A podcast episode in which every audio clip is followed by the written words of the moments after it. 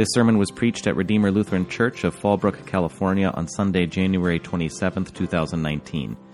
It was based on Acts chapter 4, verses 23 to 31. Thanks for listening. While the nations rage against God's Son, the believers rally around him. The second reading is Acts chapter 4, verses 23 to 31, and this reading serves as the basis for today's sermon. Upon their release, Peter and John went back to their own people and reported all that the chief priests and the elders had said to them. When they heard this, they raised their voices together in prayer to God. Sovereign Lord, they said, you made the heavens and the earth and the sea and everything in them. You spoke by the Holy Spirit through the mouth of your servant, our father David. Why do the nations rage? And the peoples plot in vain. The kings of the earth rise up, and the rulers band together against the Lord and against his anointed one. Indeed, Herod and Pontius Pilate met together with the Gentiles and the people of Israel in this city to conspire against your holy servant, Jesus, whom you anointed. They did what your power and will had decided beforehand should happen. Now, Lord, consider their threats and enable your servants to speak your word with great boldness. Stretch out your hand to heal and perform signs and wonders through the name of your holy servant, Jesus. After they prayed, the place where they were meeting was shaken, and they were all filled with the Holy Spirit and spoke the word of God boldly. The word of the Lord. The book of Acts which uh, is a, the basis for today's sermon, is the account of the, the origin of the New Testament Christian church. And in the three chapters that led up to the verses today from chapter 4, there's all this amazing, remarkable growth and success as the gospel rapidly spread from Jerusalem and then to Judea. And as we would see in the rest of the book, it continues to spread all in the ways that Jesus himself had promised it would. But when you get to the fourth chapter, there are now ominous clouds gathering on the horizon. Leading apostles were thrown in jail and interrogated. That's what happened in the very uh, preliminary to this reading today. That's why this reading started with the phrase, upon their release, their release from jail, from, from the, the slammer. And they were, while they were there, they were interrogated. And the authorities threatened them and said, There's, there's more of this to come if you continue to go around preaching the good news in the name of Jesus. So this, this means these, these believers, these early believers, are now starting to face this growing machinery of, of political and religious authority that once conspired to crush Jesus, they're seeing it start to kind of spin up and gear up again to crush this upstart preaching of the gospel throughout the city and spreading even, even beyond it. This opposition was going to try to stop the preaching of, of what they were saying, that they were, they were saying nothing less than the defeat of death itself would come in Jesus' name and this alarmed the authorities, and they wanted to put a stop to it. So, as those early believers gathered around the word, the meal, and the prayers, they were facing the realization that if they kept going down this path, many of them would likely face death because of their faith. We know if you just turn a few chapters later to Acts chapter 7, we, we meet the first person who was indeed put to death for his faith. These believers, as they are gathering and they're, they're considering and they're praying in Acts chapter 4, they're among the, the very first in the New Testament church to wonder how, how you can follow Jesus when following Jesus is hard. But they were also among the first to discover the, the path to follow Jesus, even when following Jesus is hard. And of course, we know they're not certainly the last They're not the last to wonder how to follow Jesus when it's hard, nor, God willing, will they be the last to find a way to follow Jesus when following him is hard. See, anyone even remotely aware of the, the common Christian experience as it's been lived out by believers across the centuries, anyone who knows that also knows that, that following Jesus is quite often very hard, difficult. There are trials, difficulties of all kinds that come our way in this, this seemingly endless wave after wave that comes crashing onto the shore of our life. We live in a world full of human beings who themselves are corrupted by sin and, and the fear of death. And this, this thinking that, that is tainted by sin and, and governed by this, this ominous end called death corrupts so much about the way, the way we live and the way we, we have our being. There's, there's sickness and suffering, disease and death. There's, there's sadness and shame, doubt and despair. There's conflict, cruelty, contempt. There's loneliness and there's loss. We could go on and on with the list and maybe never quite cover with neat and tidy nouns all the, all the words that would describe the experience that you have had or that I have had in this walk of faith that we share together. No believer goes for very long without discovering the high cost and the hard price of faith in Jesus.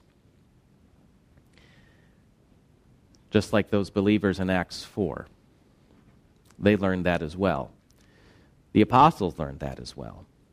That's why we know from, from this account that later in his ministry, when the apostle Peter wrote that trials are like a refining fire, we know he was speaking from experience. He had been through these trials, he knew what it was like.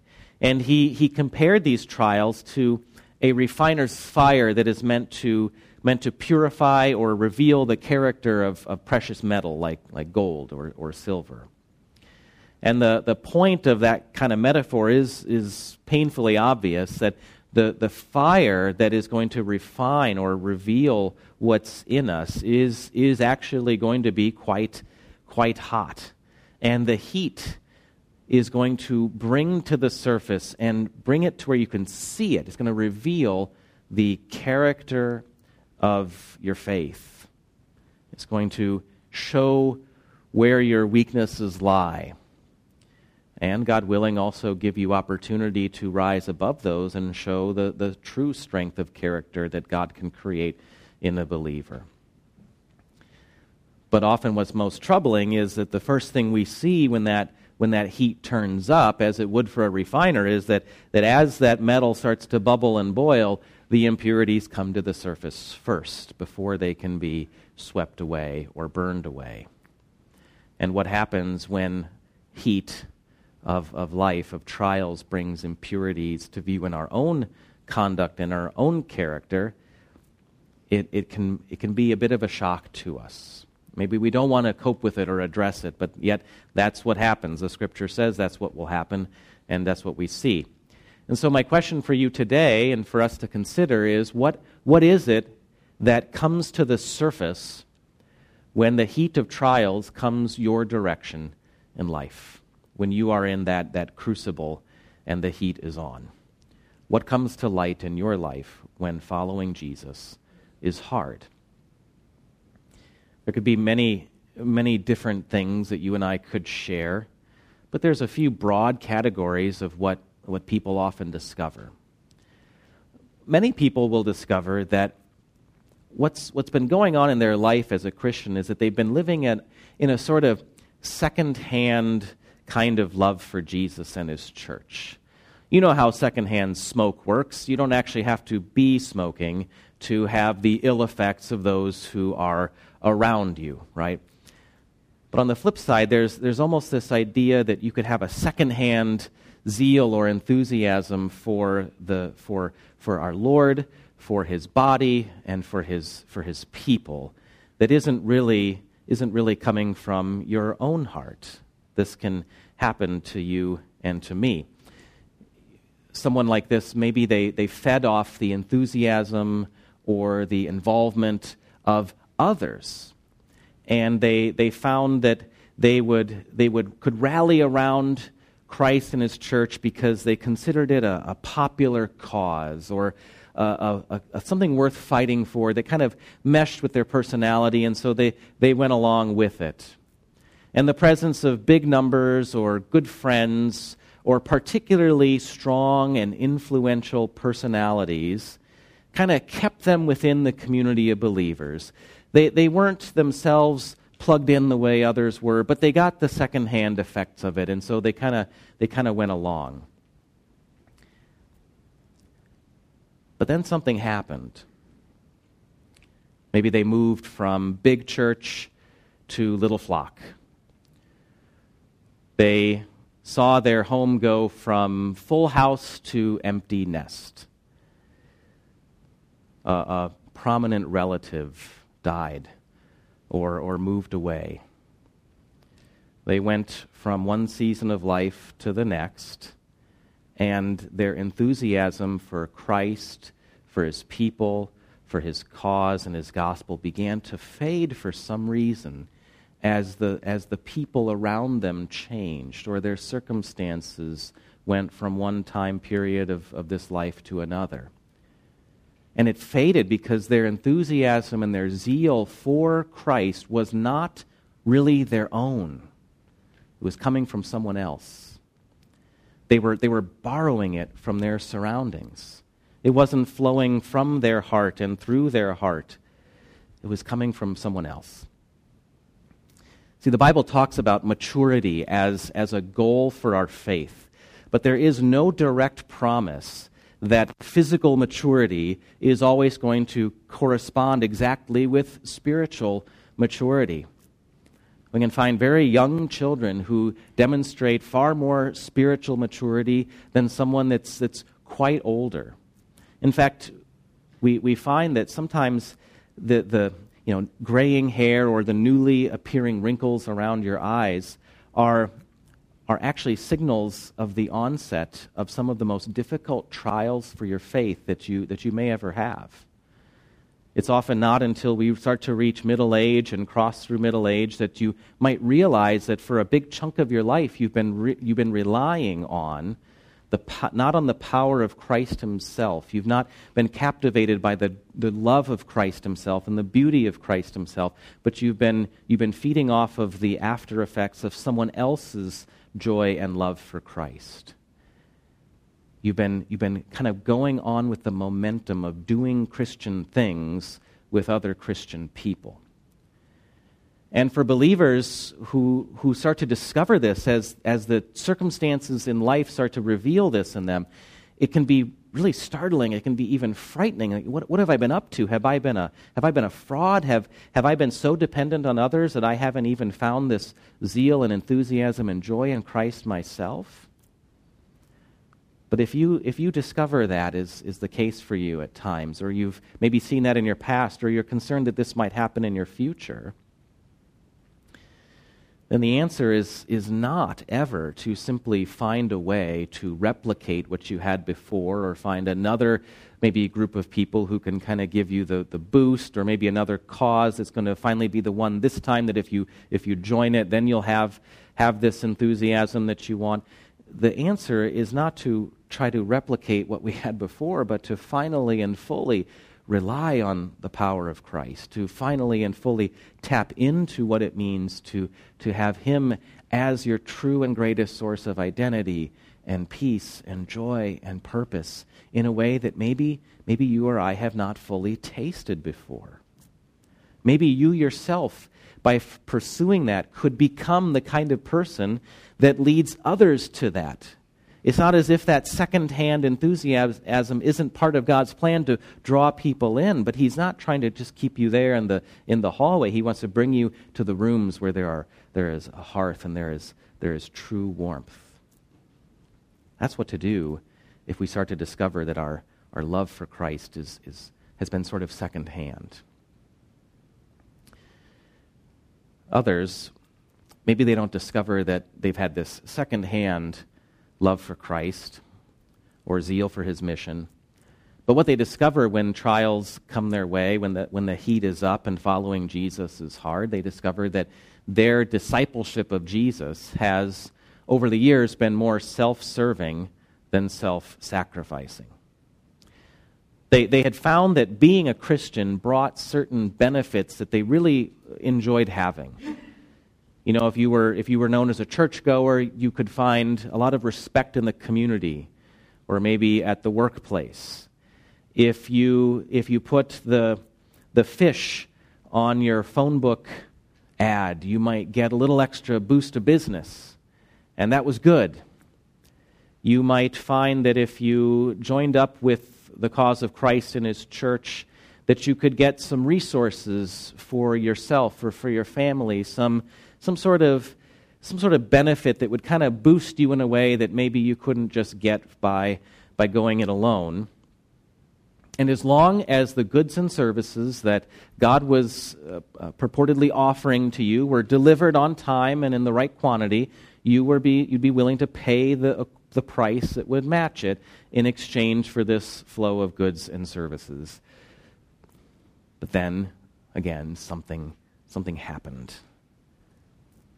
For the first time, identity as a Christian brought not respect, but scorn and derision and mockery.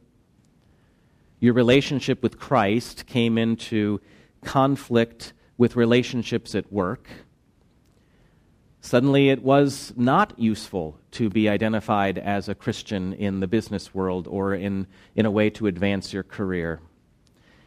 And maybe you discovered that a, a truce with some family members seemed a lot more appealing and worthwhile than, than peace with God in Christ. Somehow and in some way, the cost of, of communion with, his Christ, with Christ and his church began to exceed the desired benefits. And so, what folks often did is they would, they would thank God for past services rendered and return their unused portion for a full refund and move on to another spiritual economy that could deliver the goods at the price they wanted to pay because they were not serving themselves, or they were not serving Christ, but they were serving themselves. And so the deal wasn't worth it anymore. So the Bible's view of trials and temptations as this refining fire mean that God is going to, at times, ask something tremendously costly of you and of me. And in that moment, when He asks for that costly thing, you will discover really and truly whether you have been in relationship with Him to serve yourself or to serve Him.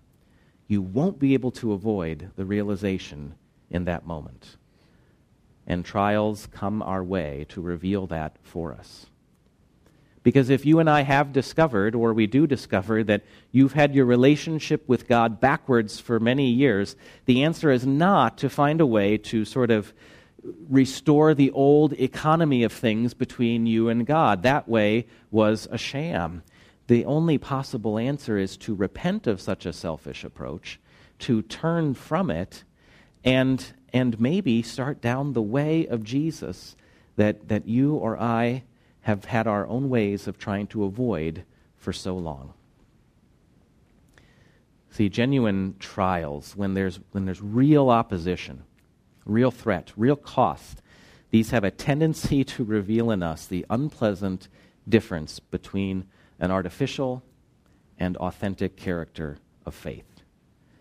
Trials are a fire that first bring those impurities to the surface. They come bubbling up, and they're gruesome and they're awful, and we can't escape the fact that they came right out of our own heart and our own conduct and our own being.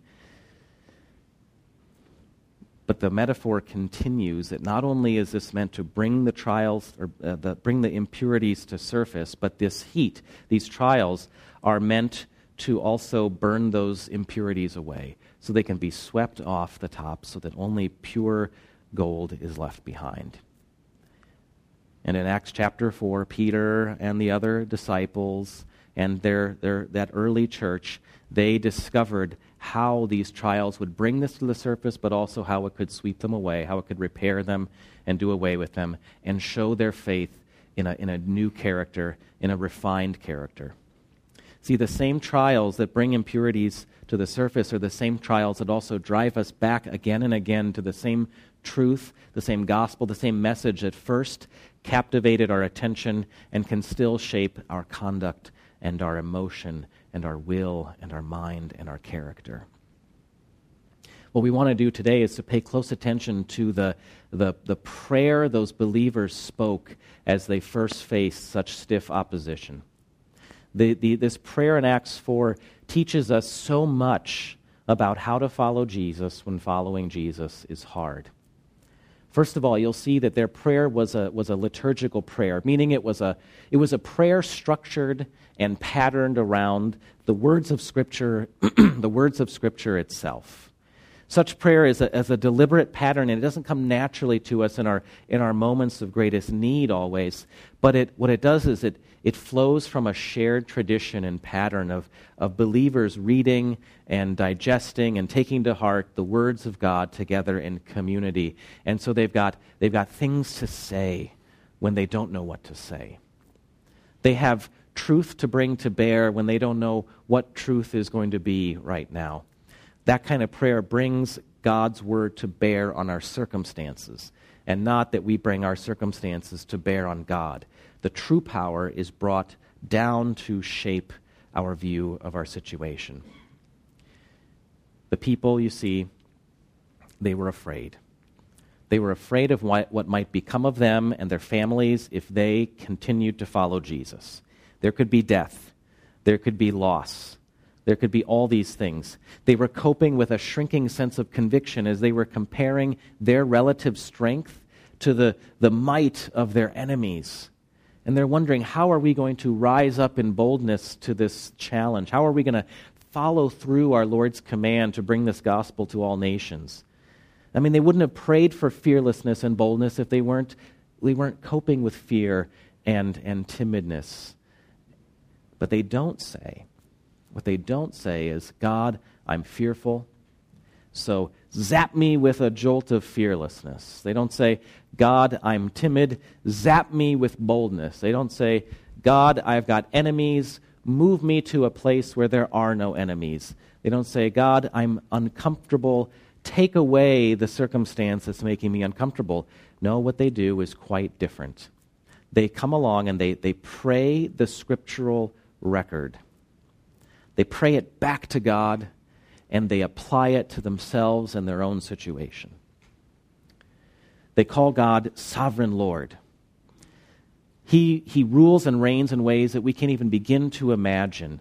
He's not the kind of God you save your receipt so you can, you can return him if he doesn't work out. He's sovereign, completely transcendent over us.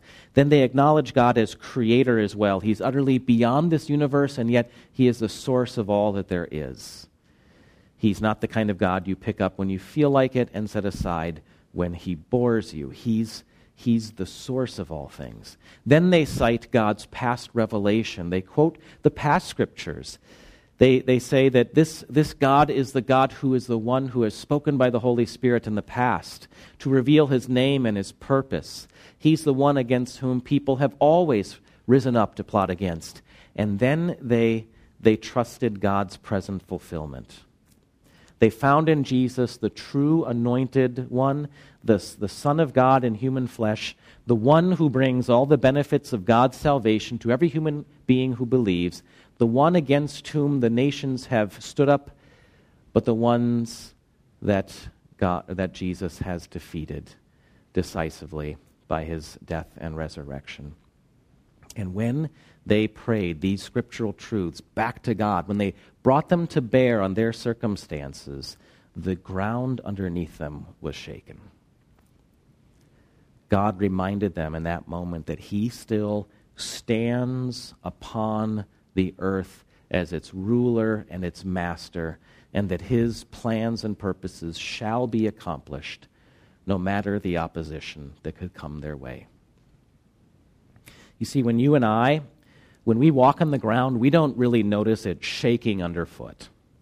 But if you have seen Honey, I Shrunk the Kids, you know that when you step and trot on the ground, if there's any little critters underfoot around you, they, they're shaken. Even, even larger animals, they can, they can feel and hear your footsteps coming and they run and scatter in different directions. You see, whether, whether your footfalls shake the earth is a matter of scale and perspective.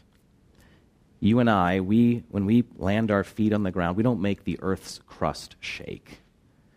But when God walks upon the earth, he most certainly does. And why else do you think it is that whenever God came down, whenever he wanted to, his people to know that he was there, they couldn't miss it because the earth would shake. The, the earth would rattle, the mountains would crumble and fall. He would bring such might and glory and power that when he came down, the earth, the whole earth would shake around them. When he appeared to the Israelites, what happened? The mountains trembled. When he appeared to the prophets, what happened? They would fall to the ground and they would feel as if they were being, they were being ripped apart at the seams. Every time God appeared, the earth shook and the people fell apart. But remarkably, each and every time God's, God's earthquake came, when his presence was there, he, he never shook the people to death. He didn't shake his people to death. Not in the Old Testament, not in Acts 4 when the ground shook. Why? Because one weekend in Jerusalem, there were two earthquakes. First, when Jesus died, the Gospels tell us that, that the, the people standing there noticed that the whole earth was shaking. When Jesus died, the whole earth shook as the infinite wrath of God came crashing down on Jesus. But, but wrath, it's not some grotesque version of, of what we would do if we were mad or vengeful. You know, we, when we're wrathful, we have anger, but it's always tinged with some personal malice. We're going to get someone. But God's wrath is the inevitable and natural and holy consequence of a, of a holy God coming into contact with unholy people. And so we have to remember that the wrath that shook the earth as it landed on Jesus, as that whole wrath fell down on him, was wrath otherwise aimed at you and me. Wrath that was meant to land on me and to land on you. You and I are people of unclean lips we are people who have caused and deserve God's wrath. In Jesus Christ, though, God stood willingly under the curse that we had caused so that the curse would no longer fall on us and would no longer control us. That was the first earthquake, and it saved us. But the second earthquake restored us. You see, the second earthquake is the one on Easter, when the ground shook and the tomb opened and, and the, the very light footfall of the resurrected Jesus landing on the morning dew sent shockwaves throughout the whole universe as death itself cracked to pieces. For now, a human being who had carried all the wages of sin now stood above the earth, stood above death, and had dispelled and destroyed its curse forever. Christ's victory is the, the ultimate victory over ultimate opposition, and so it renders any intervening opposition utterly powerless. The logic of fear and death has no right to govern you and your will and your emotions and your conduct any longer. It simply has no right. That means time is not actually short you are not actually alone. Resources are not actually limited. Someone really does love you no matter what, and you are not actually mortal. You are baptized into Christ's death, which means you will stand defiantly with him above death's curse. You can look with the early believers at Jesus and his crucifixion, and you can conclude as they did that if God could take such an unspeakable evil and such an awful thing and turn it into a, a, good so infinite that we, we can't even begin to grasp it after a whole lifetime, if he can do that with such circumstances, then surely he can work our trials into the gracious plan he's been fulfilling for you and for me day by day. The Holy Spirit that comforted those early believers in Acts chapter 4 is the same Holy Spirit who has ensured that you are here to read this story again today. The story of these believers and how God worked through them is good for us to remember. To remember that their way wasn't the fast way, it wasn't the easy way, it wasn't the convenient way, but it was the way worth following. For it was the way of Christ that leads decisively through death to sin and then to resurrection to life. And when that is our way, when that power is our power, when it is what captivates our heart, and that joy is what, what defines us no matter the circumstance or our surroundings, then we discover that no matter how many trials come and shake God's people, what happens is this God's people only and ever remain in Him, unshakable. Amen.